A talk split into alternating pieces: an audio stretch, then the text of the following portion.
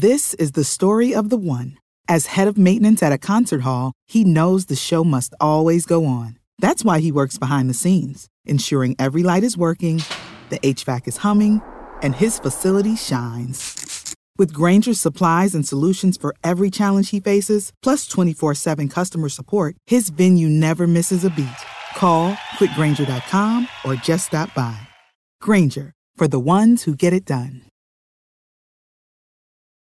When you need mealtime inspiration, it's worth shopping Kroger, where you'll find over 30,000 mouthwatering choices that excite your inner foodie. And no matter what tasty choice you make, you'll enjoy our everyday low prices, plus extra ways to save, like digital coupons worth over $600 each week. You can also save up to $1 off per gallon at the pump with fuel points. More savings and more inspiring flavors make shopping Kroger worth it every time. Kroger, fresh for everyone. Fuel restrictions apply. This episode of Bush's Breakaway is brought to you by you. Thank you so much for your support, listening to the show, and all the nice things you've said to me and Greg online, and all the mean things you've said to me and Greg online, for that matter. Today we have a big show. Obviously, you know the trade deadline happened. Chris Kreider is now a Ranger for seven more years. Brady Skjei is in Carolina, and we have Rick Carpiniello around the 40 minute mark to break it all down. But first, Greg and I break down the entire day in chronological order of how we reacted to the trade deadline and all of our thoughts and feelings on everything that happened. So, without further ado, let's get to Mark Messier and the show. Hi, everybody. It's Mark Messier, and you're listening to Blue Shirts Breakaway, the number one Rangers podcast.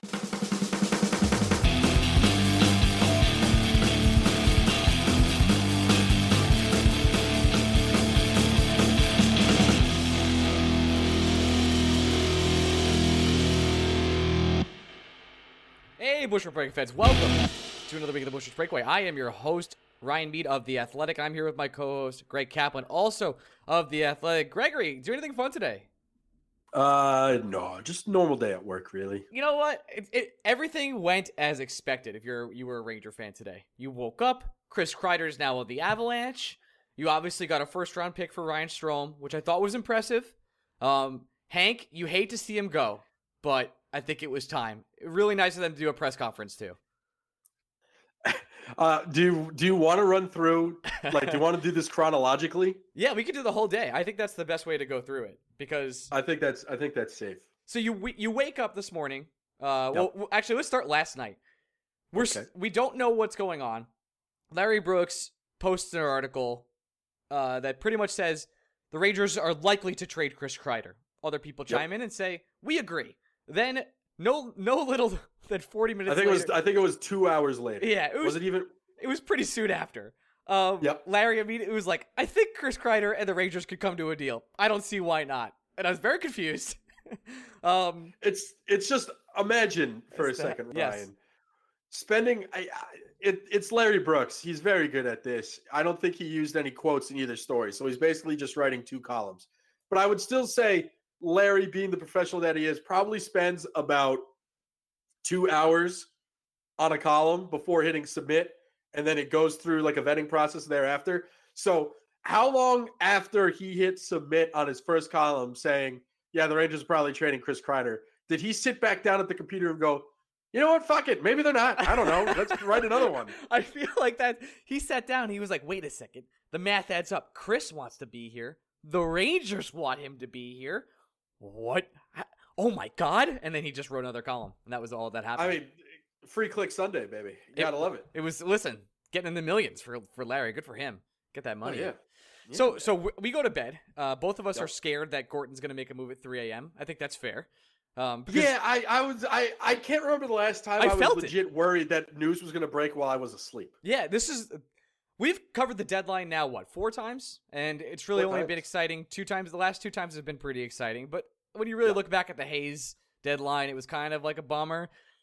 Yeah, yeah, we knew it was coming. Yeah, we knew it was coming. Um, we, we didn't really know the Ryan McDonagh thing was going to happen or not. Like we knew he was being shopped, but we didn't know it happened four minutes before the deadline, as you so aptly pointed out today on Twitter, and that was not fun for us. It was no. uh, very confusing, and we didn't know what was going on.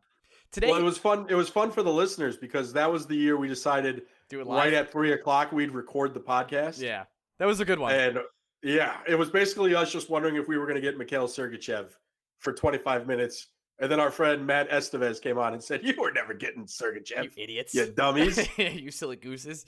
Yeah, there was no way. Uh, Sergachev obviously still not a Ranger, despite all Rangers being Tampa Bay uh, Lightning. So we went to bed last night. Just a weird situation. Chris Kreider, we don't know, and then somehow this deadline day up, and we'll get to the three, the after three p.m. deal, was the most tense and strange and I didn't have a feel. Like usually I think you and I have like a good feel of what the Rangers are to do. We've covered the team pretty extensively for 4 years now. Literally every 5 years almost. Literally every week. We talk about the New York Rangers on this podcast. We've never missed a show. Little brag there by me, that's okay. But I woke up I was like I there could be there's so many different things in play here. I don't know if Kreider's going to sign. I don't know if he's going to get traded. I think Strome could get traded. Tony's in play. Buchnevich could probably get traded. And so uh, there's uh, Hank. Hank. Uh, there could be a press conference about Hank coming. We'll get to that in a second. So yeah. just so many feelings you're going through. I, I I don't know what's happening. It was so stressful all day. My hands were just sweating nonstop. Yeah, I don't know. I wasn't as stressed out as you were. I think you just need therapy. Uh, I got I got up and got out of the door by 9:30 today. I usually have to be to work at 10, and today was one of the rare days I was actually running on time.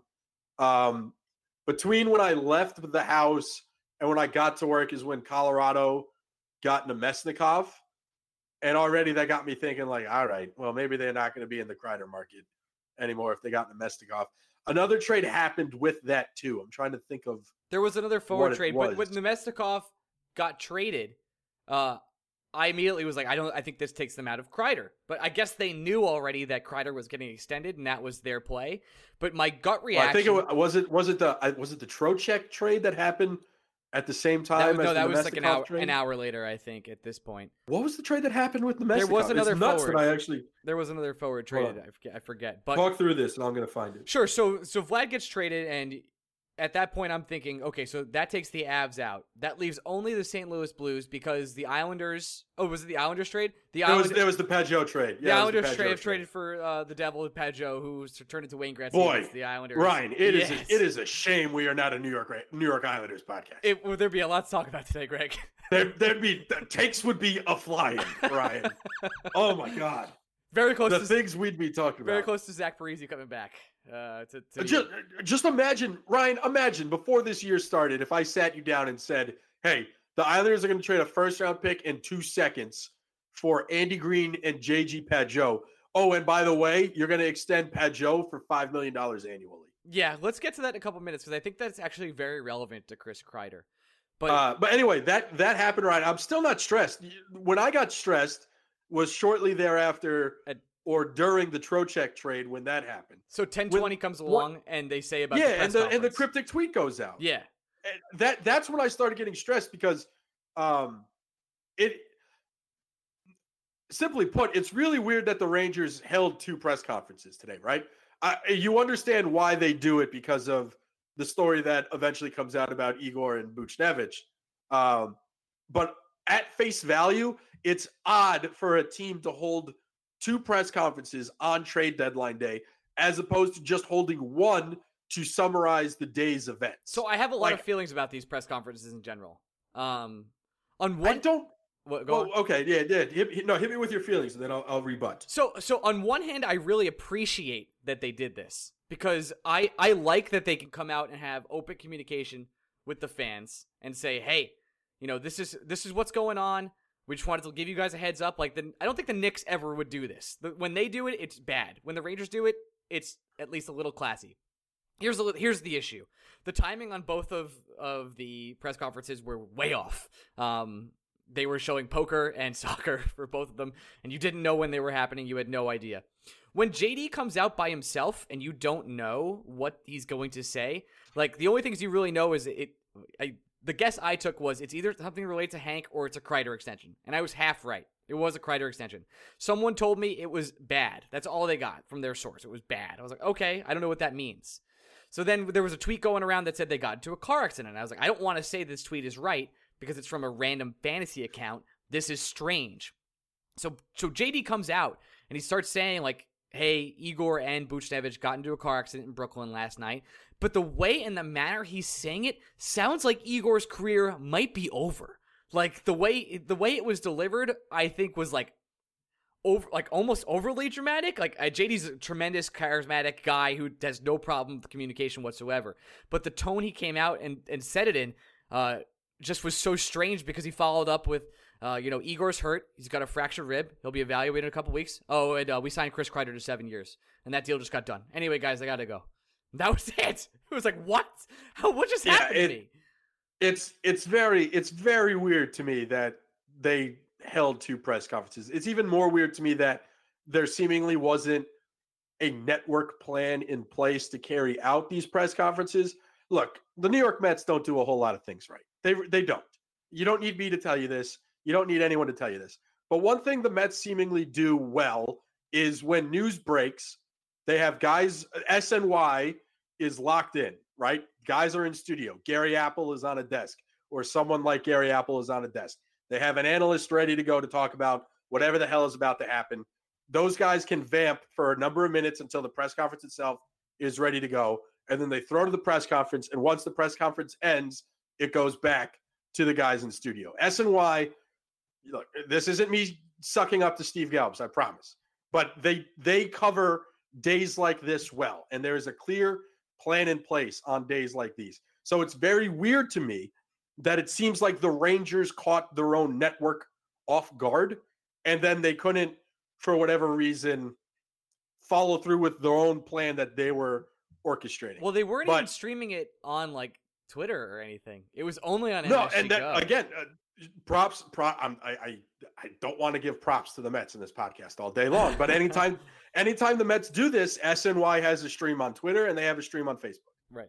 It's not just on the television. Like so, I most thought, of these... I thought that was strange. Like they they it's almost like they didn't know they were going to do it. Uh, maybe they didn't because the car accident happened last night, but they had to be informed. I mean, he said it was around 8:40 p.m. But well, right. I, I, guess we can. I, it, it's it's odd, but going back to the cryptic tweet itself, and this is kind of where the Rangers being so tight-lipped on everything that they do actually kind of bites themselves in the ass a little bit.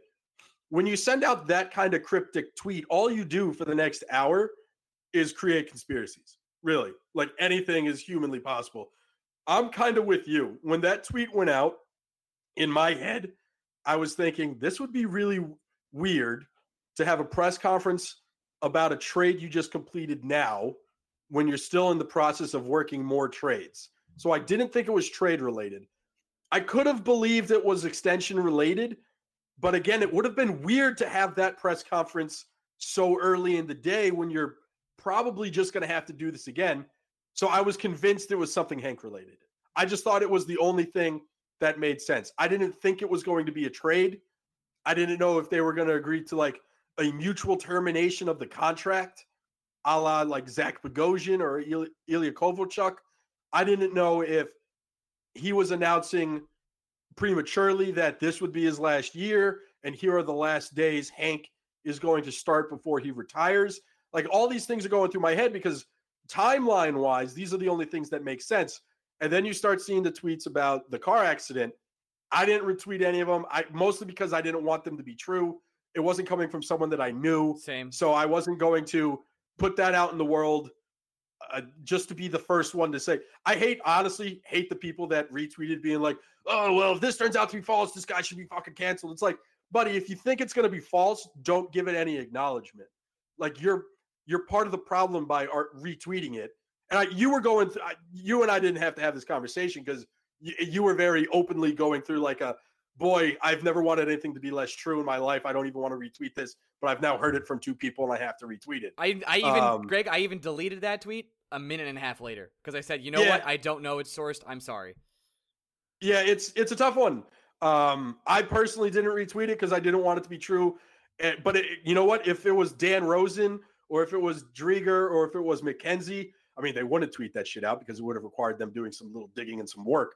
That's besides the point. Okay. But if Shots they fired. if they re, if they yeah big time if they retweeted if they sent that out, then I would have been like, fuck, this is a big deal. And you know, thank God it's not actually as serious as it could have been, right? Well, that's the Igor, that was the thing. Obviously, like, he delivered it like they their careers were like in jeopardy. But right, it it sounds like Booch is not going to play tomorrow. Yeah, fair. I think he'll play later in the week. I, I from what I've been from what we were told and from from a little digging I did, um, it seems like he's totally, you know, he's a little banged up. He got into a car accident, but he's not like there's nothing really wrong with him. They even said that yeah, in the press and, conference. And Igor, Igor's probably going to miss a couple weeks, but he'll be back before the season's over. You think so? Yeah. I, I see. I, I, think they don't even risk it. I think that they they just have him heal out. It's, I I googled. I'm not a doctor. Hashtag not a doctor. Said this injury could be four to six weeks. So I just figured the season ends on April 4th, and there's no way he comes back. So that's just my my opinion on the matter. That's it. I think if he's healthy with two weeks left in the season, I think give him. him a game or two okay. just to get him, just to like clear his head about the situation, let him see pucks, let him get back into a rhythm before the season ends. That's fair. That uh, kind of deal. But right. but yeah, going into it, I mean, it, it's crazy that we haven't even talked. Kreider extension is next because this is all part of the same uh, weird press. We haven't conference. even gotten to yeah, like this is part of the the chronological timeline we're hitting.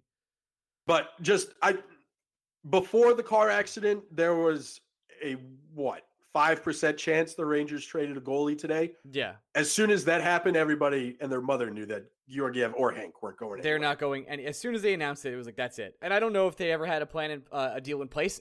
I would say. I, I, I would say think, I likely not. Likely no, not. I think this is this is going to rear its ugly head at or before the NHL draft. Then we'll know. With you. Uh, but I've hell, Ryan, how long have you you and I have been talking about this possibly since October? And then there was a quick break there where we thought a Georgiev trade could happen. And then as soon as the Leafs traded for Jack Campbell, I went right back to saying this was always going to be something that they do at the draft. So here we are. Well, let's this is a good transition to Chris Kreider because we spent this entire year talking about the song and dance that Gorton did. He said in the press conference that happened later in the day, they did explore multiple deals for Chris Kreider. And then they decided that signing him was the best action. They're very happy to have him back. And then they announced it during this press conference, which was very strange. But I guess give me your gut reaction to the Chris Kreider signing, and, I'll, and then I'll give you mine. It's mixed, if I'm being honest. I'm agreeing. Uh, the the AAV is exactly what we would hope it would be, right? Like if Chris Kreider if Chris Kreider went to free agency, he's getting seven million. I think he's getting I, seven seven five possibly he's getting at least seven. Yes. So, needless to say, we're talking about a guy that left at least three and a half million dollars on the table to sign with the New York Rangers. Sure, five hundred thousand dollars a year might not sound like a lot in the world world of professional sports. It is, but Ryan, I can guarantee you, never in my life will I leave three and a half million dollars on a table. Right? If three and a half extra dollars, three and a half extra million dollars is available to me, guess what I'm doing? I'm taking the three and a half million dollars. And, and, if you think that Chris Kreider couldn't get that money, you're insane. Because you can insane. You can look at other teams right now that would kill to have Chris Kreider. Look, buddy, look at what Jeff Skinner got. Chris Kreider is no worse than Jeff Skinner. Yeah, he's not. I know. I know Jeff Skinner had one season where he was an incredible scorer, but Chris Kreider does things yeah, that Jeff Skinner cannot a bad do. Year this year, right? Yes, I'm aware of that. He didn't score for like 19 games. Um, I think he has one goal in the year 2020. Listen, Chris Kreider does a lot of things that Jeff Skinner can't do. Um, so score. Yeah. Okay. Yeah, play hockey. So, um, that other teams would have paid, you know, for yep. him seven million, seven no. years easily. So six he, six and a half six and a half million dollars is one hundred percent a hometown discount for the New York Rangers. Oh, but the the Rangers get that discount because they they caved on the years. They gave, they him, gave him seven years. I mean, and the, yeah, they didn't. My, they didn't want to. My first gut reaction was, "Wow, years six and seven of this is going to be yikes!" Like it's, it's going to be tough. Yeah. It's going to be tough. But it, and it's I was thinking about this a little bit today, and honestly made me feel a little bit better about the Kreider contract well, itself. How about I still the good, think the good and the bad of it, because I think that's what you're going to here. Yeah, in a in a way, I think so. It well, well, I think there's a difference between the Kreider contract and what the Rangers did with Kreider, the asset, right? Uh, the contract itself, years six and seven are going to be difficult. I don't think there's any other way necessarily to describe it. We know Chris Kreider's game. We know how aggressive he is. He's not exactly guaranteed to age gracefully.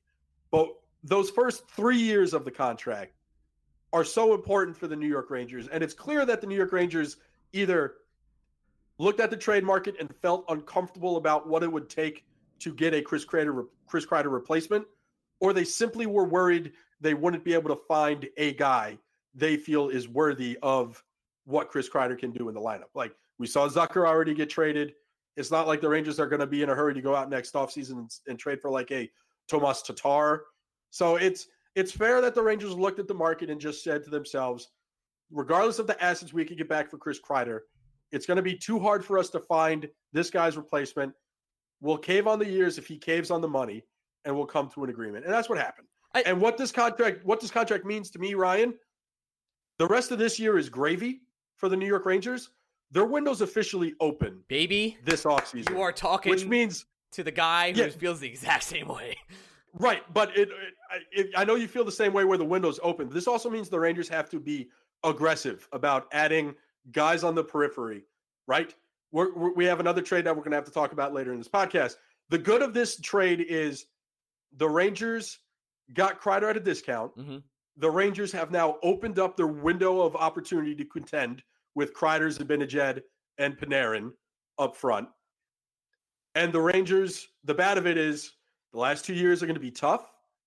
And whatever, it's hard to look at what other players were going for at the deadline and not think that the Rangers were just not cashing in their winning lotto tickets. So I actually I, I this is not where I disagree with you, but I just think I have a separate side of it.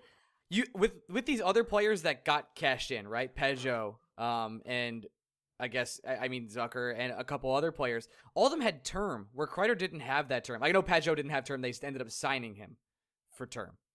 Right. Kreider Kreider didn't really have term, and I wonder if they just said, "Hey, they're just going to give us a replacement player, a first round pick, which is likely past pick 23." And I don't know if you saw Sean Tierney's t- chart from today. It was like uh, expected value of picks.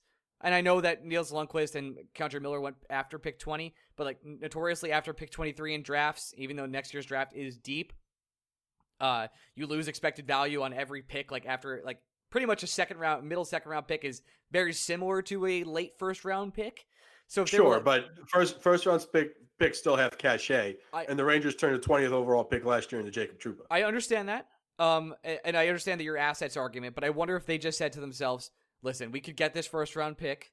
We could get this one like middle level prospect who might be a bottom six guy for us, or maybe a, a D depth person, or we can try and keep Chris Kreider. And they decided that they would keep trying. They they just couldn't replace him. Like like you said, they'd rather have Chris Kreider than have those assets. I wonder if we ever know what was on the table, if we ever find out what was on the table for Chris Kreider. But I kind of find it hard to believe it was ever more than a first and sort of like a B plus prospect despite I think, the rest of the trade market I, being wild, as you said. I think it was two picks and a prospect. I don't think they were ever getting the NHL caliber player back in return as well. I, I will say I am just everything that happened today, nothing sits with me worse than what the fucking Hurricanes did to the Panthers to get Vincent Trocheck. Are you kidding me? Good they didn't give up anything. Good job by the Hurricanes. Just unreal. It's just there's there's so little we can criticize Jeff Gorton about. Really is because we've been blessed the last couple of years. This is a guy that understands values, understands assets, and is able to just turn shit into gold. Really is. The one thing he hasn't done is trade with Dale Tallon, and it drives me up a wall because that guy is incompetent, Ryan. Yeah, it's I, incredible how bad he it's, is. You know what is funny that you bring this up. Gorton does end up dealing with the smart, quote unquote, smart NHL GMs way more right. than he does with the quote unquote uh, not intelligent GMs. Uh, such as I wonder, I wonder if it's I wonder if it's somewhere in Gorton head Gorton's head. He's like, I can't talk to this guy. He's too fucking stupid. so he just talks like he talks with Yzerman, and I, I don't think he got ripped off with Yzerman, but I he's trying to like prove a point that he can go toe to toe with Yzerman, and I think he does okay. And then he trades with Carolina a lot. Like if you want to break out the Rangers trade, uh, I, our good friend Fitz had this.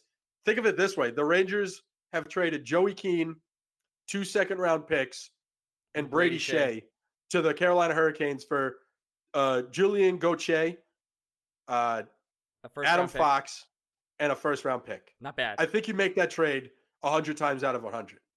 Agree. Uh, there, I, I don't know if he actually ended up winning the McDonagh trade. I, I would say he did not, but he I say he no held but, his. Own. I mean, but to be to be fair, what the McDonagh trade, the Rangers get Lundkvist out of it. They get the future pick for Namestnikov. Yeah. Hajek hasn't been what we thought he would be. Howden hasn't been what we thought he would be. No, just just didn't. But you take a chance on two higher end prospects, and to be fair, both those prospects will have NHL careers, which in and of itself is valuable. Uh, but no, they. I don't think you could say the Rangers won that one. JT especially also since, thrown in. Yes. Yeah, and you also just have to think about the trade in the moment, right? We felt we felt a little underwhelmed in that deal in the moment. We did. Like we I don't Sergachev. I don't know if anything I don't know if anything has happened since then that we felt underwhelmed. I don't no, think we felt underwhelmed. I was overwhelmed by, the, the, by the, the Kevin Hayes deal out. I was like, wow, the Jets gave up that for Kevin Hayes. Good for them. I, the what the Bruins gave up for Rick Nash turned out to be gold. Yeah, Nick Holden. Come on, dude. Nick Holden turned out to be gold too. It became Julien Gauthier. It's so it's, it's true. But but yeah, it, it's for whatever reason, like Gorton doesn't want to pick on the pick on the weaklings at the, on the playground.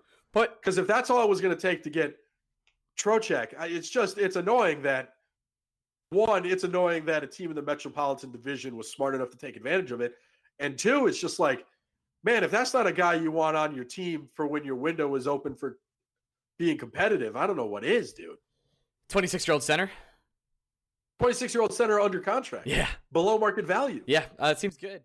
Seems drives me up good. a wall. Drives me up a wall. But yeah. props, props to Carolina. They were smart about it. For real, they're a smart team. Uh, except for I think we did pretty well trading with them. Uh, let's we'll get to Brady Skjei in one second, but some final words on Chris Kreider for now. I think Rick is Rick coming on with us. I think so, right? Rick is coming on with us. All right, so Rick Urbanel will come on. We'll talk more Chris Kreider then. I, I'm very happy Chris Kreider's back. I want to make it clear that I, I love Chris Kreider dearly. I think he will be the next captain of this team if it's not because of Zibanejad. Uh, not that captaincies really matter, but I think it, it'll be a. I think he's earned it at this point. He's sort of the senior New York Ranger. He'll be one of the longest tenured Rangers of all time, and I'm I'm I think what you've seen the way this team has played recently. I know Igor Butcher hurt now, um, but we're on a roll. And I don't know if playoffs are going to happen.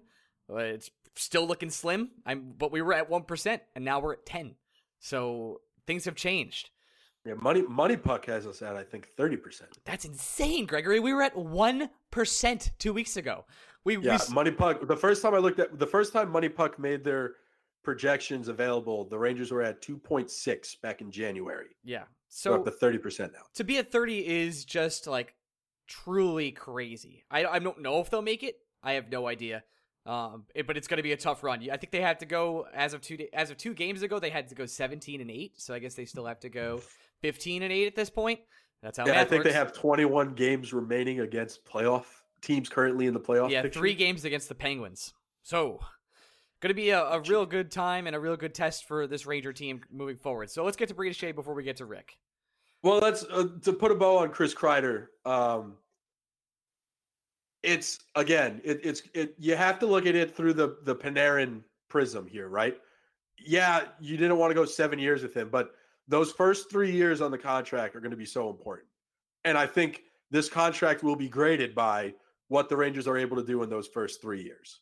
Because you'll have you'll have Mika on the cheap term for two of them.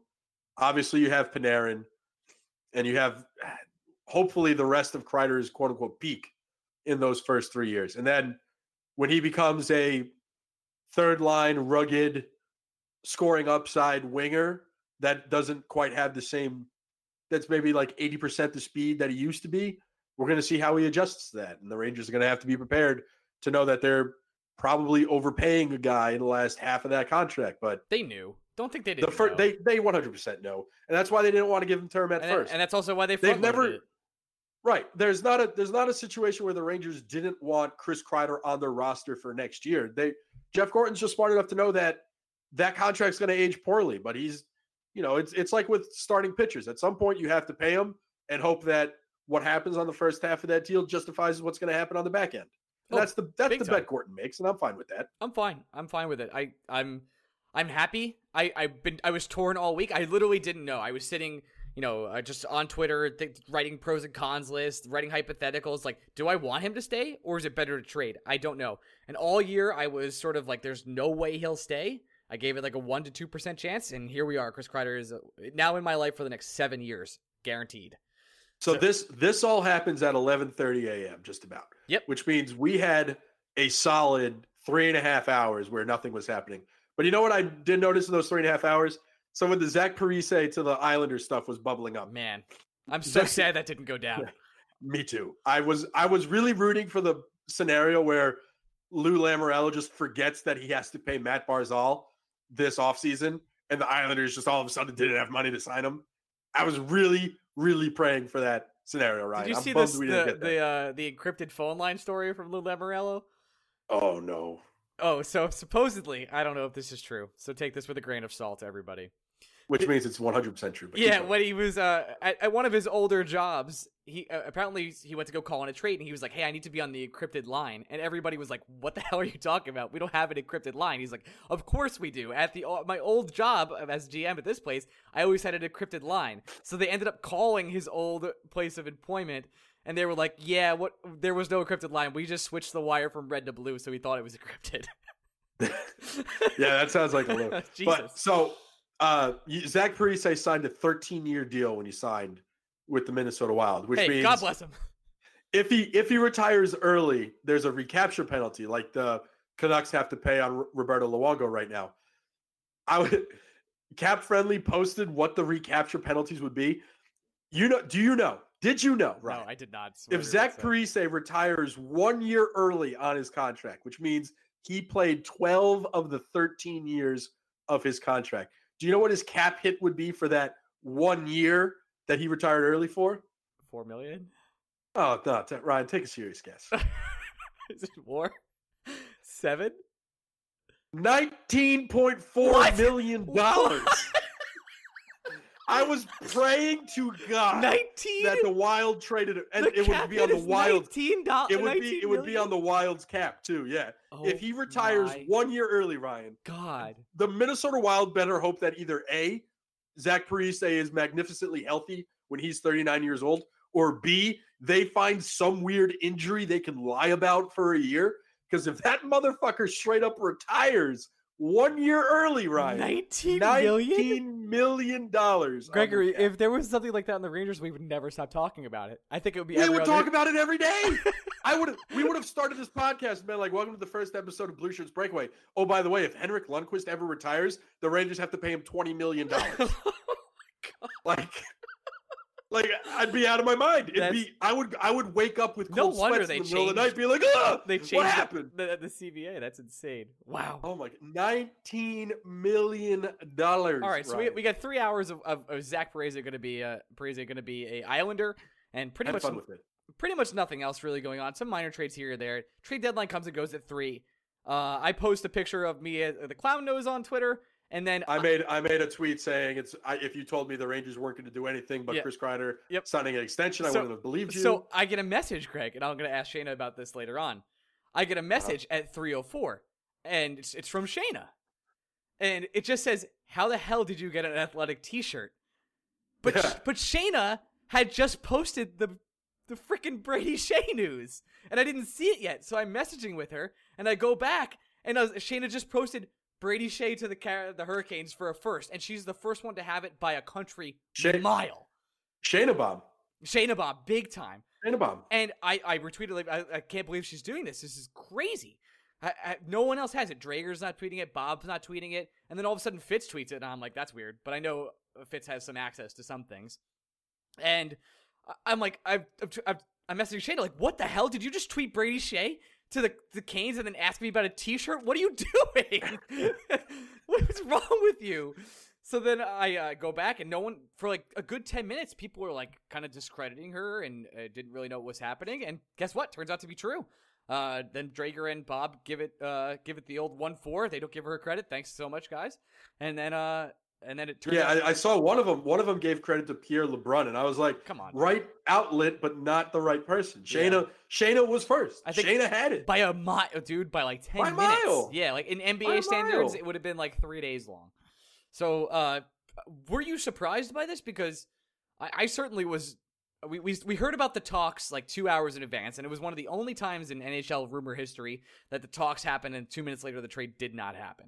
Uh, right. So it's I I wasn't. I, I ended up being surprised, but the reason I was surprised was the more surprising part. It's because what you forgot to mention is about 30 minutes before Shayna tweeted it out, we learned that the Hurricanes had traded for Sammy Vatanen. Oh, that's true, and everyone so immediately, I, um, everyone immediately was like, "Well, this is the end of Skjei to the Carolina." Right, right, because um, the whole the thing hold that we thought was holding up Skjei to Carolina was the money, and the Rangers, even if they ate 50 percent of Brady Skjei, the Hurricanes simply didn't have the cap room to make a move for Brady Skjei at the time. And if they would have fifty percent, I would have thrown a fit. In case you're wondering. it wouldn't have made it. It wouldn't have made much sense. I mean, you would have had to get more than a first rounder back, but we're not even we're not at that point yet. Yep. So when the Vatanen trade happens, obviously I'm texting our friend Jeff the entire day, and Vatanen happens, and I I I texted him, "Oh, you you snake," because I did the math, or at least I looked at the math. Vatanen at 50% fit just barely under the Hurricanes open uh, cap number. So I was like, well, that's it. That's their defensive move. They want they got it. They went out. They got their guy, and they they're happy about it. So I just that's when I started firing off the I can't believe the Rangers haven't done more. If you told me this was gonna, I, I wasn't even saying it in a disappointed way. I was just kind of like bewildered that the New York Rangers weren't going to make a move in what turned out to be one of the most significant sellers markets at the trade deadline in recent history. And then Shayna drops the bomb like, no, Brady Skjei's a hurricane as well. I'm like, what? what? Like it was, it was, it was both like amazement that the deal happened, amazement that the Hurricanes in one day traded for Vincent Trocheck, Sammy Vatanen, and Brady Skjei. Two of those guys, Skjei and Trocheck, who have long term under their belts currently. And it was just like the Hurricanes couldn't make the money work when we were just talking about Skjei. So how the hell are they going to make the money work now? Oh, by the way, Shayna broke the news. So it was like every everything. I was just every layer of that news made me more and more surprised. Um, where I sit now, Ryan, I don't know. I, I, I, I I've been having a hard time digesting the Skjei news. Not because, well, one, I think he got miscast as the villain. I don't understand the portion of this fan base that turned on Brady Skjei unfairly. I don't know how many times you and I have on this podcast and said the Rangers are paying him to be a second pairing defender, but they're in a position because they're so just barren of talent on the blue line that they have to play him top pairing minutes, which overexposes him. Uh, two, it was clear that Brady Skjei was on an upward trajectory, and then Lindy Ruff came in, and it seemingly didn't no longer go that way. And then honestly, Ryan, driving home from work today, I realized I don't I don't even know if you remember this. Brady Skjei was basically the first top prospect you and I have ever talked about on this podcast. I actually, it's so funny you said that. I was walking around, I was like, this is the first time we'll ever see a guy that like came up, and we we've watched his whole New York Ranger career, and then now on he's the podcast. Gone. On the podcast, yeah, on we the covered podcast. him the entire time. Because so, we we were calling him shit like we couldn't pronounce his name at first. Thought his name was Brady Skagey. Skagey. We uh, just classic classic Blue Shirts breakaway non pronunciation there. Yep. Um, but yeah, we were we were talking about him like he's a good D prospect, but this is this guy as good as we're making him out to be, or is it just we're calling him good because there are no other prospects in the Rangers? And when he came up, system, he was, he was lightning, bro. He was amazing. Uh, and just it's nuts. It, it, it feels like he's been a Ranger longer than we've been doing this podcast, but he just hasn't. He just hasn't been. And I, I think we will talk to Rick about you know the whole this whole situation with Skjei now, but it does certainly. And I know you're going to say this. It does certainly feel like they're freeing up cap space for other moves. Yeah, obviously they are. I don't think. I think the return makes this trade more palatable if you're Jeff Gorton. I think getting a first for Brady Skjei is quite good.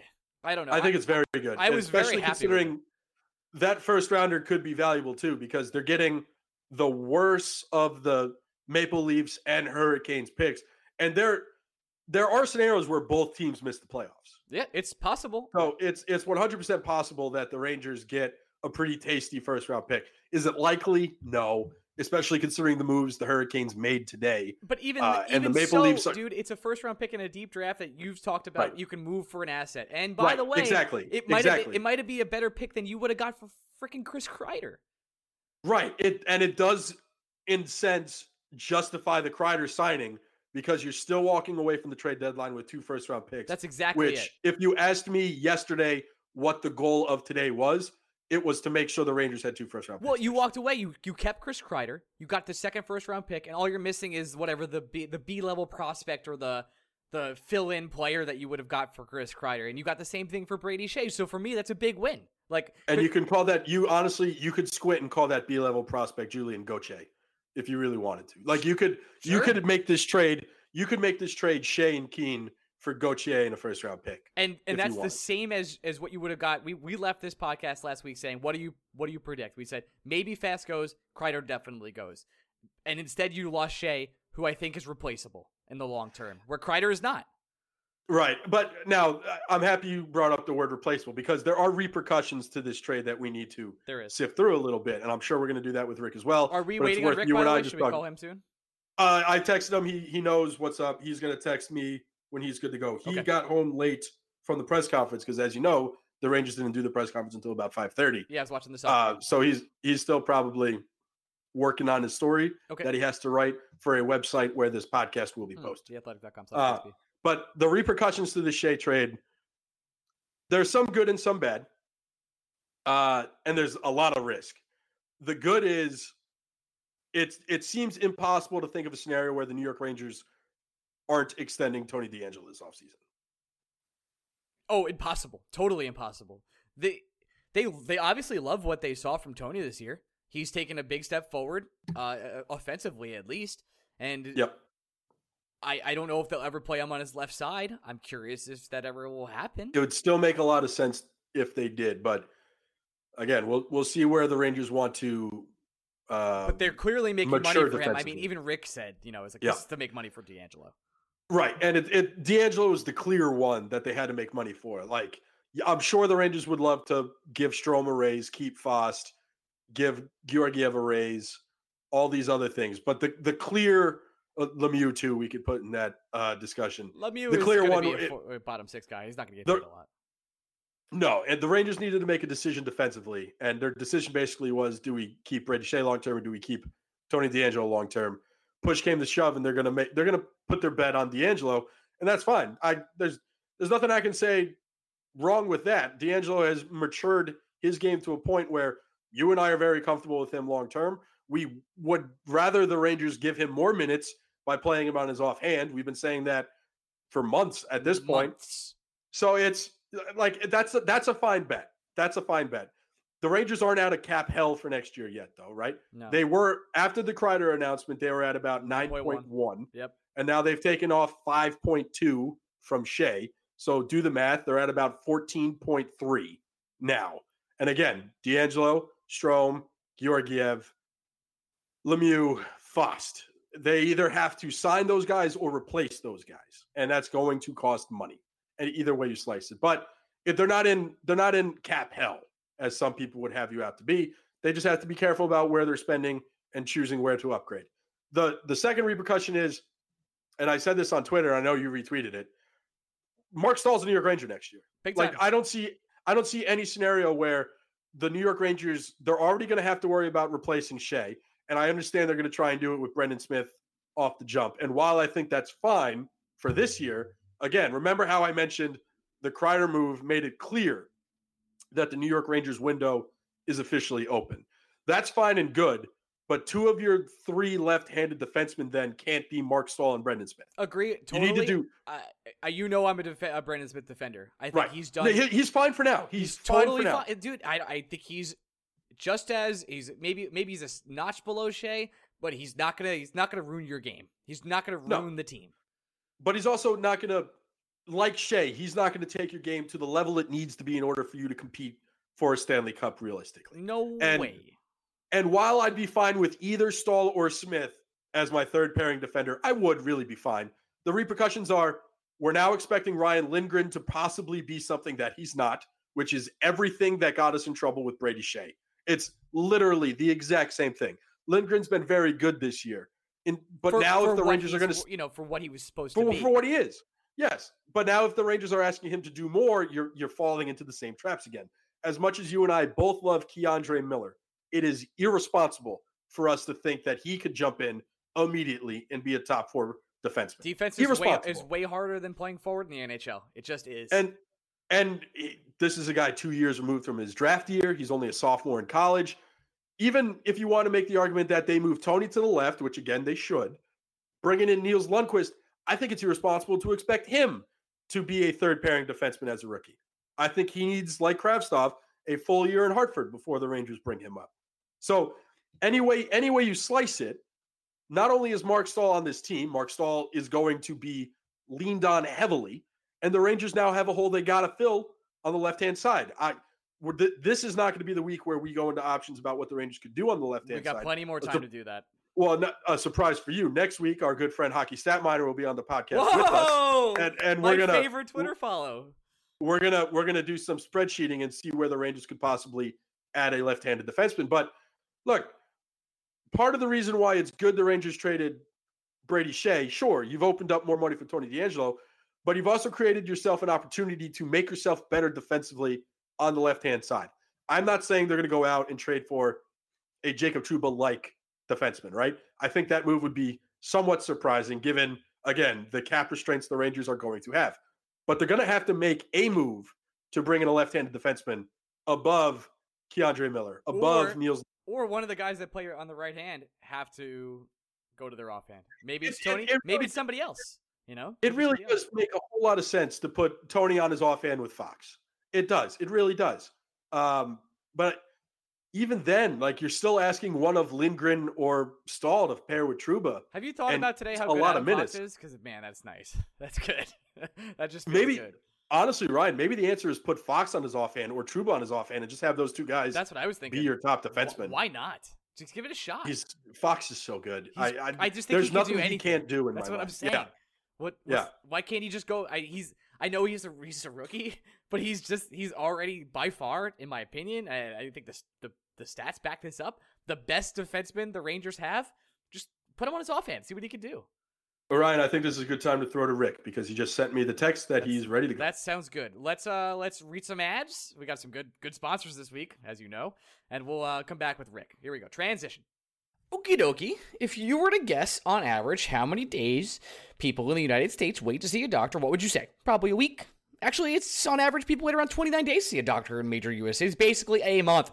If you're dealing with a condition like erectile dysfunction, you want treatment ASAP. That's why your friends at Roman have spent years building a digital platform that can connect you with a doctor licensed in your state, all from the comfort of your home. Roman makes it convenient to get treatment you need on your schedule. Just grab your phone or computer, complete a free online visit, and you'll hear back from a U.S. licensed physician within 24 hours. And if the doctor decides the treatment is right for you, guess what? Roman Pharmacy can ship you medication with free two day shipping. You get free unlimited follow ups with your doctor at any time. And if you have questions, you just want to address your treatment plan, you can do that too. With Roman, there are no commitments and you can cancel anytime. So if you're struggling with ED, get go to getroman.com slash bsb for a free online visit and free two-day shipping that's getroman.com slash bsb for a free online visit and free two-day shipping and Delivery is more than just pizza in 2020. With your selection of favorite flavors from across the globe, you can order world cuisine from the comfort of your living room with DoorDash. DoorDash brings all America's flavors to your door. Ordering is easy. Open the DoorDash app, choose what you want to eat, and your food will be delivered to you wherever you are. Not only is DoorDash your favorite is it's already got your favorite pizza place on it, but there are also 300,000 other restaurant partners in 4,000 cities, so you might want to find a new favorite one too. With DoorDash, you never have to worry about your next meal. Right now, our listeners can get $5 off their first order or $15 or more when you download the DoorDash app and enter code BSB. That's right, $5 off your first order when you enter the Door when you download DoorDash app on the App Store and enter code BSB. Don't forget that's code BSB with your first $5 get $5 off at DoorDash BSB. Yeah. And of course, our last ad, DraftKings. All Star breaks are in the past, and teams have their sights set on securing this, their place in the playoff race. According to College Hoops, teams are jockeying for tournament seeding. So much action, so little time. And DraftKings Sportsbook, America's top rated sportsbook app, you can get right in the middle of the, all the action. The XFL is back to scratch everyone's itch for football. Check out the DraftKings Sportsbook app to see what special promotions they're having offering. And they're offering for the most extreme league in the US. American made. DraftKings Sportsbook is a safe and secure betting app. That's how you know it's good. It's American made. You can deposit and withdraw your funds at your convenience.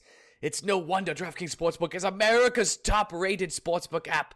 Download the top rated DraftKings Sportsbook app now and use code QUICK for a limited time. All you new users can get up to a sign up bonus up to $1,000. That's right. DraftKings Sportsbook has a sign up bonus up to $1,000. Don't forget, that's, don't forget, that's enter code QUICK. Quick! and get your sign up bonus up to $1,000 only at DraftKings Sportsbook. Must be 21 years old or older to apply. New Jersey only. Bonus compromise of first deposit bonus and first bet match, each up to $500. Deposit bonus requires 25x play through. Restrictions apply. See DraftKings.com slash sportsbook for details. Gambling problem, call 1-800 Gambler. Back to Rangers head trade headline nonsense. Hey, we're back with our good best friend ever, Rick Carpiniello of The Athletic. Rick, we uh we weren't recording the last time we started this podcast, so let's start over. How, how was your day? my day could not have possibly been any better. Wow. It, it's like my favorite day. It's like Christmas and Thanksgiving. It sucked. My day sucked. Rick, it was really, it was really bad. It was before, before, and it was bad. Yeah, before we get into the meat and potatoes Yeah. of what the hell happened today in terms of what the Rangers did, Turkey and ham. my first question for you is: How the hell did you kill the time between 11:30 a.m. and 5:30 p.m.? Did you just Mo- sit in the yeah. conference room all day? Mostly starving, yes, in the press Oh. in the press room. You're so brave, So- Rick. I'm so, I'm so proud of you. the uh no it was okay you know it was okay it, it's because we had work to do because there had been stuff happening in the morning so it was, there was plenty to write um and and thank god for my buddy vince Mercogliano and your buddy i should say who who went out and uh got some sandwiches What a what a guy! uh, he, he really is He, guy. he did report the sandwiches in case you were wondering. He told everyone he was he did i know he did and he, i think he kept i think he kept the change too so i'm gonna sit on him but uh, but yeah, so that so that was the highlight of the day. Um, but yeah, I mean, it, it was actually fine. It was just, you know, normally on the trade deadline, you go to practice in the morning and you you get home as fast as you can because you're expecting stuff to happen. And in this case, you know, stuff happened first thing in the morning, and then you had to wait to see if anything else happened. So it didn't really. And then you know, then there was a press conference instead of a conference call with JD and Gorton. So you know, we basically stay at the rink all day. And it was, it, I exaggerate, it was fine. Um, it, you know, we've had much worse days So, around that rink. Like, Let, let's start with the press conferences. You've been covering the team obviously for an incredibly long time at this point. That's not me calling you old, just calling you a grizzled veteran. But at, uh, have you ever seen a trade deadline like this where there was just sort of two press conferences? um, no, probably not. I, I don't remember any like that because, you know, I think, you know, the Kreider thing was, was not, if it was a trade, if they had traded Kreider, then it probably would have been just one press conference. But also, I think JD wanted to get out there with the accident with Shesterkin and Buchnevich. Um, and he wanted the statement made before, you know, it started to leak out. And I guess somebody, some people did have it on Twitter, and I actually called somebody an ass for pu- putting that on Twitter because I thought they were fooling around, you know, as people do. But um, you know, that was such an unfortunate thing, and, and, and really very, very lucky that it wasn't more serious. Um, so I think JD wanted to get out there with that front and center, um, and then at the same time he, he bothered to, you know, give us the details of of Kreider. So um, that all, you know, it was weird in that regard, but but I think you know JD handled it very well, and Gorton. He did. Well, um, okay, go ahead, Greg. Well, I was I was just gonna uh, not not to veer off topic, but it, it, it's one thing I, I I'm ready to do. Rick, what was more surprising to you of the deals today? Because it we went to sleep well mid afternoon yesterday. It it started to feel like Kreider was gone, and hmm. then by the time we were going to bed, it started to feel like well maybe not. And then we wake up this morning and there's this ominous news conference that's coming that feels weird that it's happening Yeah. at 11 o'clock in the morning. And then the Kreider extension happens. And then once we start thinking the entire day is done, the Hurricanes come a calling, and all of a sudden the Rangers have done another trade. What was the most surprising part of the day for you today? Well, I guess the, the first thing, and let me say this first. The, the most surprising thing today was Shayna Goldman breaking Hey! in. break- It's- She's an insider that? now, Rick. We've all been replaced. How about that? That was So good for her. Uh, it wasn't me. I mean, you know, M- McKenzie and, and all these other guys, Pierre LeBrun, are all following her. It was awesome. So, but but um, what was the what was the gist of that question about the surprising? Most most surprising part of the Yeah. day. Yeah, I know. I'm Yeah, long-winded, yeah. Rick. I, I, I learned it from you. I learned it from I you. I mean, the you know the I agree with you that that it that it went back and forth. I kind of disagree with you the way the way I felt about it because I you know I talked to a lot of people on Saturday and Sunday, and I thought the fact that they were talking and and the guy was getting the 50 50 50 I was I was pretty confident that the, that the Rangers were going to get something done with Kreider until last evening, and then I thought it started going sideways. and I thought the Rangers were really stuck on the seventh year, and that Kreider really wanted the seventh year, and that it, there's a pretty good chance it wasn't going to happen. Um, and also that the Rangers were talking about privately that Kreider's going to have to make up his, his his mind at 9 a.m. because then they have to move on if he says no. Um, so they were giving him, you know, I don't know how strongly, but they gave him a deadline, a warning deadline. I was thinking it's not going to happen, and so when JD said he was going to give us an update, we had no idea it was going to be about the accident. Um, and he opened it with Kreider signed and, and that they went to the seventh year. That was all pretty surprising to me too. Uh, I'm not surprised at all about the Brady Skjei thing, except I thought that they felt um, they that wasn't going to happen today, and that that was something they could do in the summertime. But they were going to do it. They, you know, they needed to get rid of his contract. Um, first of all, to sign Tony DeAngelo and or uh, Brendan Lemieux and or Ryan Strome. You know, they needed that cap space, and and mostly mostly because Brady's game had slipped for three years now, and he's not a first pair defenseman, and he's also a very hesitant and indecisive player um, who still has you know the size and speed and skill to be an NHL defenseman, but he just was not being that. And with all the lefties they have coming in the next few years, they had to get out from under that. So um, I knew it was coming. I thought it was coming in the summer. Uh, so again, I, I, think the surprising thing to me, aside from Shayna, was uh, the Kreider agreeing to that contract at that early early hour in the morning. And he was sick as a dog, by the way. Yeah, I'd, I'd do if I had six and a half million dollars in my uh, Same. Coming my way. yeah, yeah. He was supposedly uh, in bed, missing practice. No idea if he's going to play tomorrow, but uh, so we didn't get to talk to him. Uh, Rick, just not to, I'm just going to jump in front of Ryan again because he's going to wait in line patiently. Love it. Uh, I know you affectionately call Chris Kreider the Pied Piper, and that everyone in that locker room follows him around. When it comes to Jesper Fast, are you at all surprised that he's still a New York Ranger, or does that kind of fit the same type of mindset for you, where this is a guy voted what back to back years, the Players Player Award, four, four, four years. So was it more valuable to the Rangers just to, even if this is just for the next six weeks, more valuable to them to keep yeah. him in a locker room with the league's youngest roster than it was getting a third or fourth round pick for him? Yes, there's that, and yes, they could they could probably still sign him to a reasonable contract on July 1st, and also I don't think they were trading him for a third rounder. I thought they didn't think that was enough. If somebody came with a second, he probably would have been gone. Um, but I don't think anybody did. And there were a lot of teams supposedly asking about him, but the Rangers did not want to give him up for a third. And I don't blame them. Um, you know, if you lose Kreider as a free agent, you let him walk on July 1st, it's a disaster. But, you know, if, if Fast leaves on July 1st, you can live with that and you can somewhat replace him um, reasonably inexpensive. So um, no, I'm not surprised that he's still here, uh, and I think that it works in their it works to their advantage for the next six weeks or whatever it is. Well, uh, back to Brady for a second. You mentioned that his game has been slipping in the past couple years, and I think we all expected big things from him after his rookie year, and he came up and was sort of electric to watch and and such.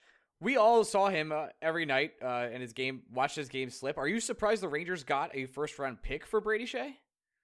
A little bit. I, am you know what? Uh, that's a good point. I, I am a little bit. I guess they're. I guess Carolina is a little desperate with the injuries they've had on defense with uh, Dougie Hamilton and and uh, Pesce and uh, my buddy, and uh, they so they got desperate. And uh, and in fact, I think what held it up was they may have jumped before uh, before they really had the cap space to finish that trade. So I think that might have held it up quite a bit. It did. It held up. It was not officially announced until what five o'clock or so. Yeah. So, um, so yeah, I, am a little surprised they got that for him, and I think that's a great deal to get to get a first, uh, although it's conditional. Um, but it, you know, it's a first, and, and they're going to have two picks again. So, um, you know, with, with Brady though, it's it's really shocking. Like you said, he started out so well, and he has he, he skates so well, and he's a big kid. And he's a, and he's also, by the way, a great kid, a really nice kid. But uh, I think they had to do that deal. With with Brady out, Rick, is there any scenario that Ranger fans should even be considering the idea of Jacob Trouba getting moved before July first? I don't see it. You know, he's struggled, um, but he struggled for a number of reasons. One, new team, new partner. Two, he played with Brady Skjei, um, and I think he's he's a guy that they think is the kind of guy you build around. You know, he's got a mean streak. He's he's reliable. He competes. He's big. Uh, he's he's got a great shot. He moves the puck well. He hasn't played well, but they think he will. And I also don't see anybody running around to get that con- the rest of that contract. So I think he'll be here. I think he's going to be here for the long term. Well, the no move contract comes in July 1st, so he definitely will be in for the long term. I'm assuming yeah. I'm assuming one of the reasons he came here was to play with one of his good best friends Brady Skjei, and that is no longer available to him. So I wonder yeah. I wonder uh, how that would change his game or, or, how he'll react to that. I'm sure he's a constant professional, so uh, he'll handle yeah. it, but that's got to be a bummer. I mean, yeah, I'm sure it is. I'm sure it is. But he also came to be in New York, you know, with his fiance, fiance or his girlfriend, whatever that is. Right. Um, and, uh, you know, I think that there's all that, and and there's also eight million other reasons every year hey. for him to be to be here and not. No, but I think uh, I think you're right though. He's a pro. Um, he needs a partner. There's no question that he can't play with a, you know, a guy who's a who's a third uh, third pair guy. He can't. He needs a first pair guy to play with. And you know, the, the Rangers haven't had one first pair guy, let alone two, for a number of years now. So uh, you know, since McDonagh and Girardi left. So um, they have to get somebody to play with him or develop somebody to play with him. And, and that may be coming. As you know, they have about 400 left-handed defensemen in the pipeline. So uh, that, that may be coming. Rick, that leads perfectly into my next question because if there's anything the three of us can agree on, it's if the Rangers are signing Chris Kreider long term, this is a team that 100% they they might be happy to be in the playoff race this year, but it's a hmm. team that expects to be in the playoffs next year. And if this is a team that's going to be in the playoffs next year, how do you replace the minutes Brady Skjei was eating? I know Ryan and I have been a big move either Fox or DeAngelo to his offhand to play them on the top line. Is it safe to say that if the Rangers don't want to do that, this is a team that now needs to go out and identify a left handed defenseman that they can allocate some assets towards? Perhaps, um, you know, they, like I said, they have they have way too many left defensemen coming that are that that than they need. So they, they certainly can deal from that, deal a younger guy, two younger guys for an older guy. It's possible. Um, their cap space is going to be kind of tight next year. I think it's probably more likely that next year they go with Libor Hajek or Yegor Rykov, Rykov, whatever whatever you say it, and um, you know move guys up. And you know I hope that I think they're going to keep DeAngelo now. Um, Marc Staal, and I'm going to duck under my desk while I say this, has been really good here. So you know, I don't hate it. I think I think Brendan Smith's been really good this year for the the jobs Brendan he's been asked Smith to do. Actually, I mean, especially since since he had to fill in on defense a couple weeks ago has been just fine. And um, so you know, so you go you go with that now. You have Hajek and and Rykov in the minors, and uh, who knows, you know, when K'Andre Miller comes or one of these other guys uh, shows up. I think more likely than not, especially after what Kaapo Kakko had to go through this year and what Kravtsov went through this year, I think they're going to ticket everybody from now on to go to Hartford to start, especially young defensemen. And so I think that's where K'Andre Miller goes next year if he if he signs, and the others. And uh, so maybe they go, you know, one way. I, I agree with you. Next year they they probably think they should be in the playoffs, but they also know that next year is still a rebuilding year. It still is very much a rebuilding year because they have to get through that year, and then they get to the unlimited cap space, almost unlimited, virtually unlimited 40, cap space. Forty-seven million dollars of cap space ready to roll. Yeah, right. They can they can, they can go out and find anybody they want, and um, you know, and then they'll have their their two goalies and their fifteen defensemen and the, the two top line. They, they they're going to need somebody else to play on the top line somewhere. Um, you know they're going to be in really good shape when they get there. And so making the playoffs is going to be a much stronger goal next year. But even whether it happens or not, they still have to have it still has to be a rebuilding year. They'll have the Rick. chance. Oh, I'm cutting you off this time, Gregory. They'll have oh, the, boy. they'll have the chance to do that this year. Uh, Igor was probably going to be week to week at this point. We don't know if we'll see him the rest yeah. of the season. A man that yeah. will probably have a lot to say about if they make the playoffs this year will be Henrik Lundqvist. I know Georgi- I know. Yeah, I know. I know Georgiev will be starting tomorrow against the Islanders. How often do you think yeah. Hank will be playing now that the two goalie tandem is or three goalie tandem is down to two? Yeah, that's an interesting question, and uh, we didn't get the chance to talk to Quinn today, but um, you know, you wonder too. Henrik, the next game is in Montreal, and Henrik never plays there. So, you know, does he finally come out of play, come out and play the back-to-backs with Philadelphia or the home and home with Philadelphia? Who knows? But uh, you know, I think Georgiev's still going to be the number one, and Henrik's going to be the number two, um, unless Henrik comes out and plays really well. Um, has, you know, he hasn't really given us an indication of doing that yet. He hasn't played terribly, but he hasn't certainly not been a, a number one goalie. Um, so yeah, it's a great question. I, I, don't even have a clue how they figure this out, except that I think that Quinn made it very clear with Shesterkin that whoever plays well plays, and he even did that when Shesterkin had the little ankle injury, and Georgiev played well. Well, then Georgiev kept playing. So, um, you know, I think he'll he'll stick to that. Whoever plays, play. Whoever plays well plays, and uh, Hank will have to live with that. And uh, Lundqvist talked today to us, and he was really interesting today. He's been so down and so uh, it's been so he calls it challenging, but it's been difficult. And uh, today he just talked about putting his focus on playing as well as he can possibly play when he gets a chance to play, and then sitting down with JD and Gorton and Quinn in the summertime and figuring it out. And uh, I thought that was kind of interesting because you know he repeated again that he knew what he was getting into when he signed up two years ago uh, for the for the rebuild, and uh, but now now he's finally talking about how we're going to get to the next uh, to the next answer, the next part of his career, and and what that's going to be. He, he has no idea really, but and I don't think they do either, but they know something has to be done. Was there even a fleeting moment in your mind today, Rick, with, at that first 11:20 press conference that it could have been Hank related? No, well, I, I may maybe a fleeting, yeah, but you know, I I'd spoken to somebody pretty high up. Um, trying to remember what day it was. I think it was I think it was Saturday. Uh, and I said, is, is, "Do you think he'll be here Tuesday?" And he and he said to me, "Yes, absolutely."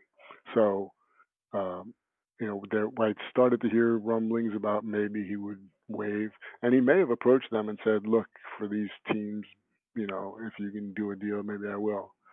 Um, but then I think that you know they realized there really aren't teams out there. What you know, what team was really going to do it?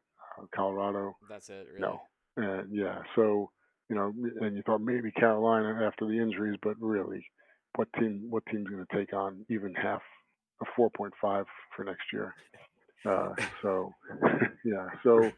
Uh, but you know, but I, I didn't think very seriously that he was going to be leaving today. Uh, Rick, in your humble opinion, how do you think the Ranger fan base would react if we lost to a Zamboni driver? oh my God! Well, I, I, I, mean, it can't be any worse than when they lose to to Carey Price, right? I mean, it can't be. The Rangers fan base reacts to losses, reacts to trades. I mean, it, it's it's such a polar place. Like some people really get it and really understand, and just like the Kreider thing, like people are mad as hell today that they signed Kreider for all his money. Like it's, what? It's it's, the, it's the AAV is very reasonable. Like it's incredibly reasonable. Yeah, it's, it's one point eight five more than he made this year. So how is that? You know, what what player are you getting for that one point eight five? That you, that you're not going to be able to. And, and this idea that he's going to be breaking down when he's 31 and 32 is absurd. It's just absurd. Mark Messier came he was 31 years old in 1991. And people were saying, this guy's, he's all banged up. He's over the hill. You, it's really crazy trading these kids, these great kids, Jake DeBrusk and Steven Rice for him. And yeah, yeah, great kids. And, you know, he only played till he was 43. He was still really good when he was, when he was what, 36 or 37. Yeah. Um, eh, you know, when they when they kicked him out the door, he scored 38 goals, then missed some time with a bad neck or something that year. So you know, to think that Kreider is going to be breaking down at 31 and 32, I think is ridiculous.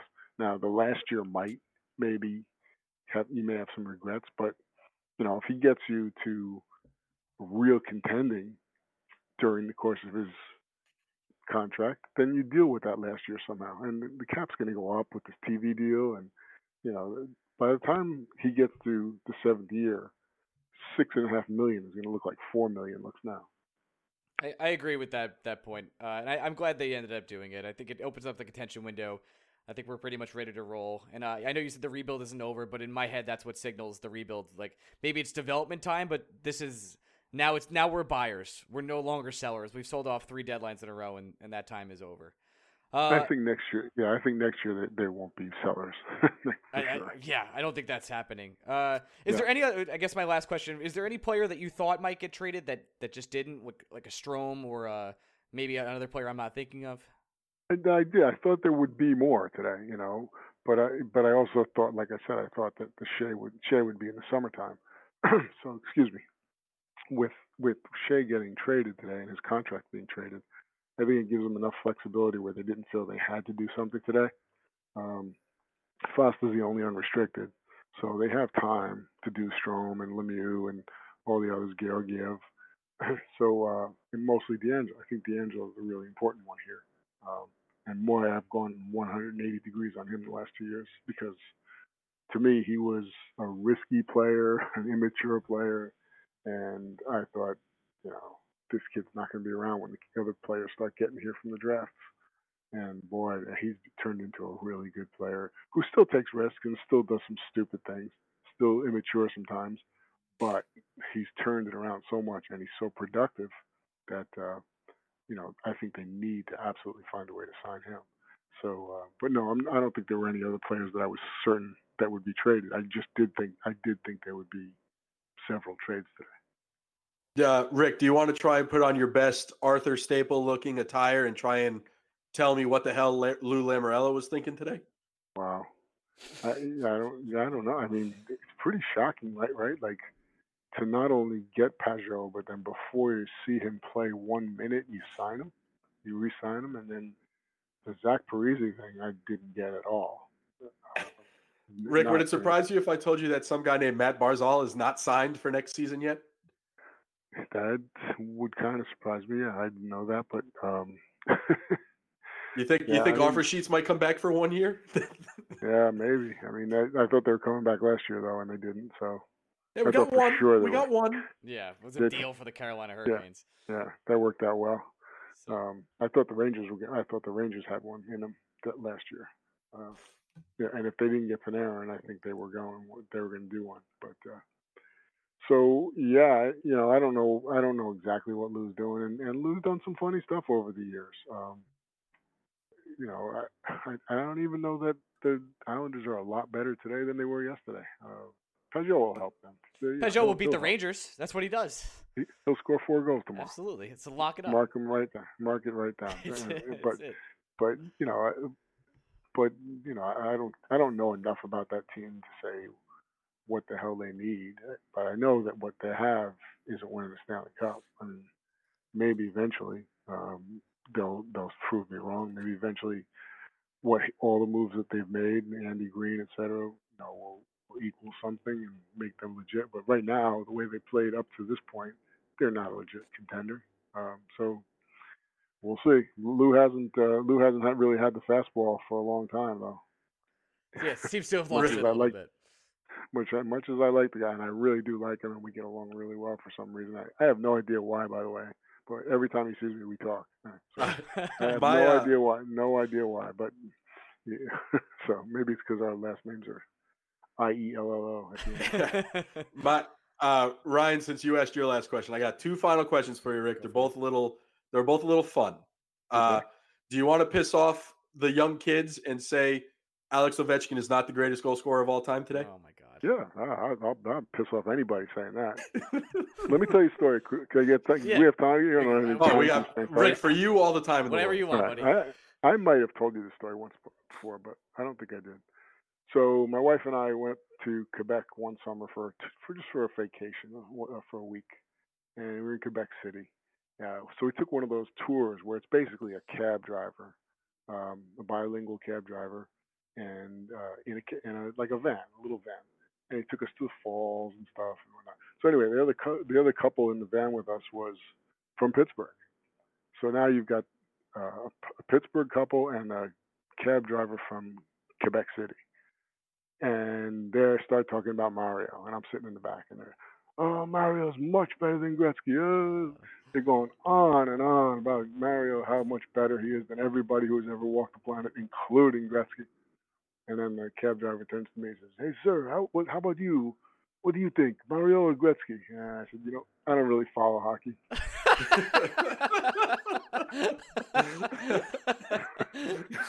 I'm not getting into that, but I will piss off anybody with this Gretzky and Ovechkin stuff because, you know, I understand they're different eras, and I understand that it was a lot easier to score goals when Gretzky played. There's no question about it. Goalies were worse, although Gretzky had to fight through a lot more crap than Mar- than uh, Ovechkin has to fight through.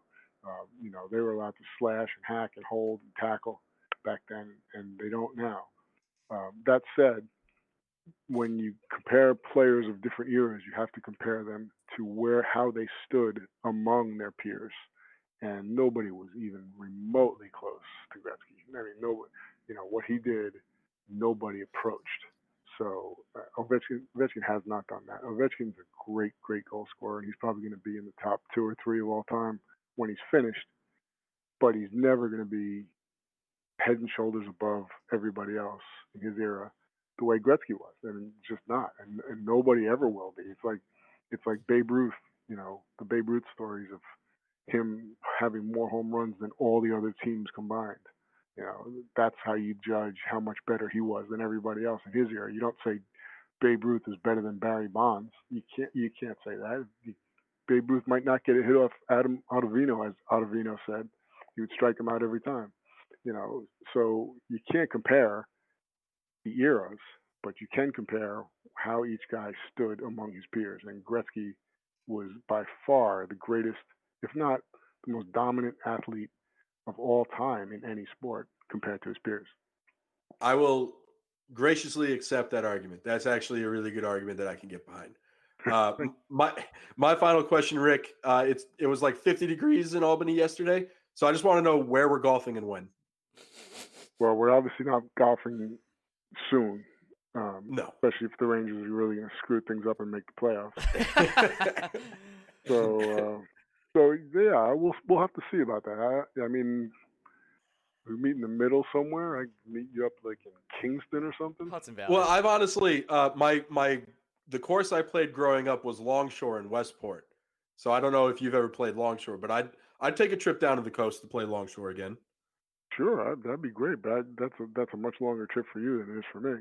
Eh, it's all right. I can call it a homecoming. I'll write it off on the taxes or something. Okay. Or we can, I, you know, we can meet up. We can meet up in King, near Kingston. There's a there's a course uh, called Apple Greens, which is a really nice little public course, which is oh. like halfway for us halfway for both of us. Greg, as your lawyer, we'll get... you cannot write that off. Just in case you're wondering. you're not. You're not my lawyer. You're my tax man. That's, That's true. Okay. Rick, thanks so yeah. much for, for joining us today, man. Really appreciate it. Oh, my pleasure. My pleasure, guys. I'm glad you're finally went lowered the bar enough to, to ask me to come on. Oh, don't, don't start this, Mister. I'm doing I'm doing MSG intermissions. Yeah, and I'm, I'm going on WFAN. WFAN. You're, you're big time for us now, Rick. Yeah, yeah. yeah, that'll be the day.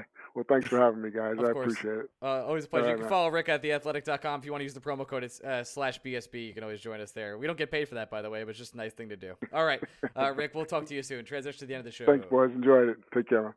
Hey, we're back. Rick is the best. I can't believe there was a He's time great. we used to hate him. and now it's crazy. And, and there was a time where he was afraid of us because he thought we were going to kill him at a New York bar. And now he he opens up. He goes, "You guys are the best. I hate you." like, yeah. uh, well, what people what people didn't hear at first is yeah. Rick. Um, every now and then a guest comes on and they immediately think we're already recording, which is fine. Right. It makes for a fun little uh, quick second back and forth because we can always catch someone telling a really good story, and but we, you and I we will don't like to record thought. right away because I feel like it's like catches somebody off guard. I want to yeah, loosen and but we, them up real quick. The moment the moment happens where once we start hearing someone going in on a really long story, we'll be like, you know, we're not recording yet, right? and when we dropped when we dropped the "you know we're not recording yet" on Rick, he just goes, "Ah, fuck." and it, like I've never heard I've never as someone who loves that word so much, I've never heard it from Rick and I've never heard it that's a dude who's worked an incredibly long day. All he wants to do at the end of the day is not talk to us on a podcast. It's true. But because for some reason we're like his two drunk nephews, he will do whatever he wants for us if it works in his schedule when he's not picking up his wife from the airport. And then he's he's just going on this story thinking we're already recording because it's already late in the yeah, night. he's like, you know, And Chris Kreider's tell a great guy. They all love him. And I was like, hey, Rick. They call him the Pied Piper. Yeah, we're not and then you can you, you can hear his heartbreak when we tell him we're not recording. yet. Yeah, he's already in the zone.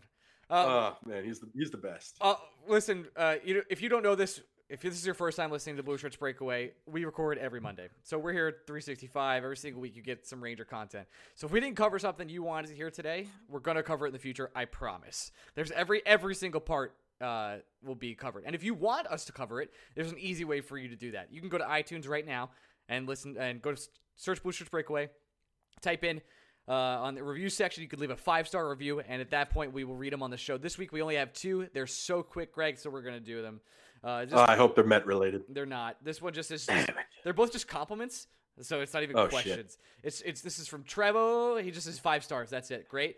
And then the other one is from Andrew twenty eight uh, five hundred. Said honestly, I don't have a question. I just wanted to, to tell you guys to keep up the great work. Also, both of your Twitter games are strong, and congrats to Ryan on getting hitched. Thank you. Appreciate it, Andrew. Yeah, I I don't know. I some of this I know is your Twitter has blown up recently. Yeah. But the last week, both of our Twitters have It's- just been It's been insane. lit. Hey, I, I, been I plugged Rob uh, Rob Lurker, who uh, has been on the show, and he got he had like 300 followers. That's my dude. Follow him if you're not following that Rob Lurker. L Rob Rob's great. The the thing I love about? Rob the most is I don't agree with him all the time, and you need.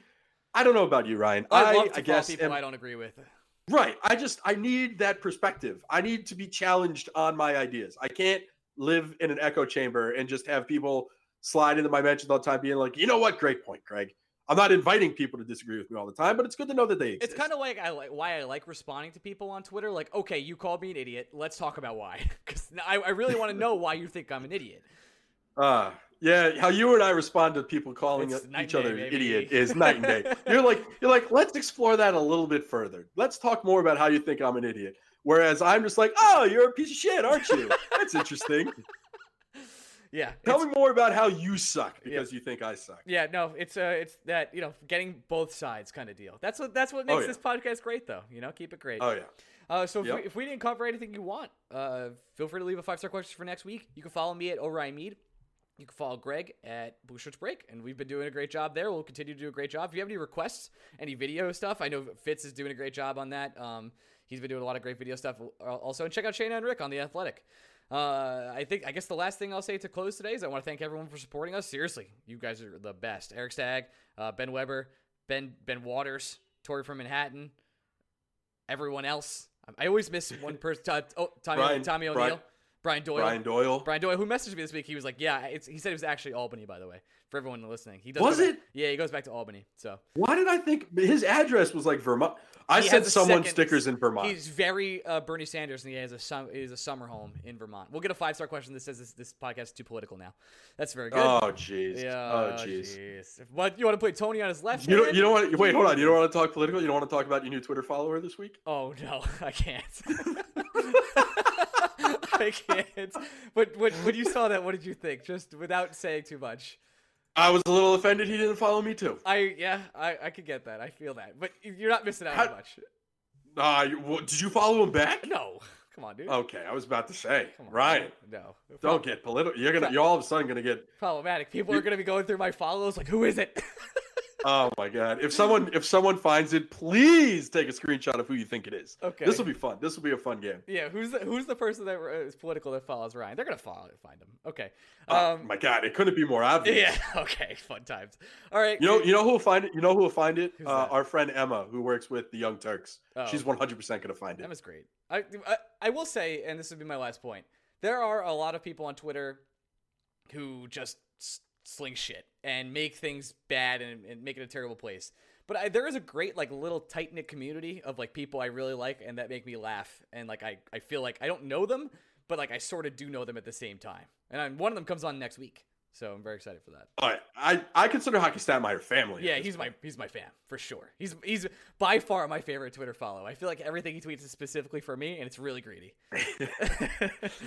well, I like I, I also love that Woj is is picking it up again. Yeah, I'm so happy. I love that he's back. Yeah, I, I like when he's back in the game. It gives me like something to like look forward to because other other than like what we do, I feel like he's like the fun side of Rangers Twitter, and we were missing that.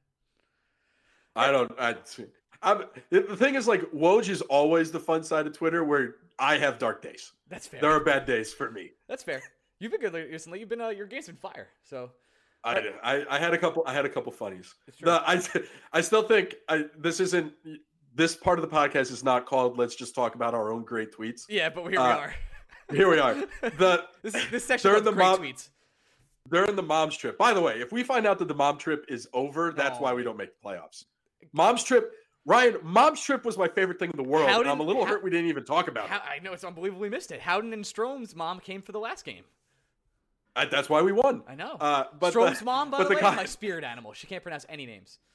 When right after they just cut to the mom celebrating a goal, and then Trouba fucks up, and the Rangers give up a goal. My quick go to Trouba's mom tweet. I made myself laugh. Like I really did enjoy myself in that moment. Hashtag good tweet.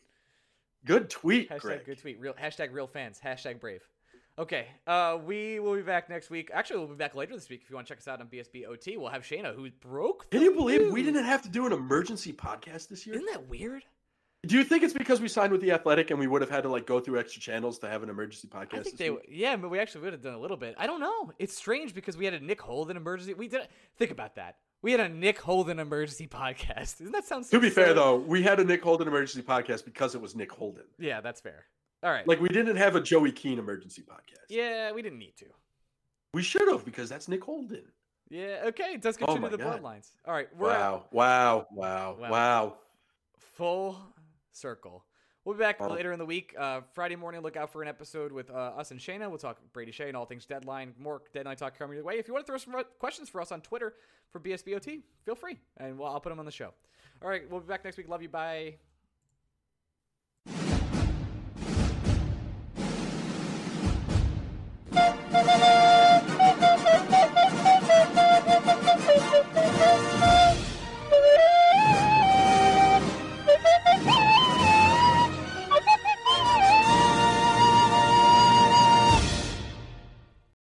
This is the story of the one. As a maintenance engineer, he hears things differently. To the untrained ear, everything on his shop floor might sound fine, but he can hear gears grinding or a belt slipping. So he steps in to fix the problem at hand before it gets out of hand. And he knows Grainger's got the right product he needs to get the job done, which is music to his ears. Call, click grainger.com, or just stop by. Granger, for the ones who get it done. When you need mealtime inspiration, it's worth shopping Kroger, where you'll find over 30,000 mouthwatering choices that excite your inner foodie. And no matter what tasty choice you make, you'll enjoy our everyday low prices, plus extra ways to save, like digital coupons worth over $600 each week. You can also save up to $1 off per gallon at the pump with fuel points. More savings and more inspiring flavors make shopping Kroger worth it every time. Kroger, fresh for everyone. Fuel restrictions apply.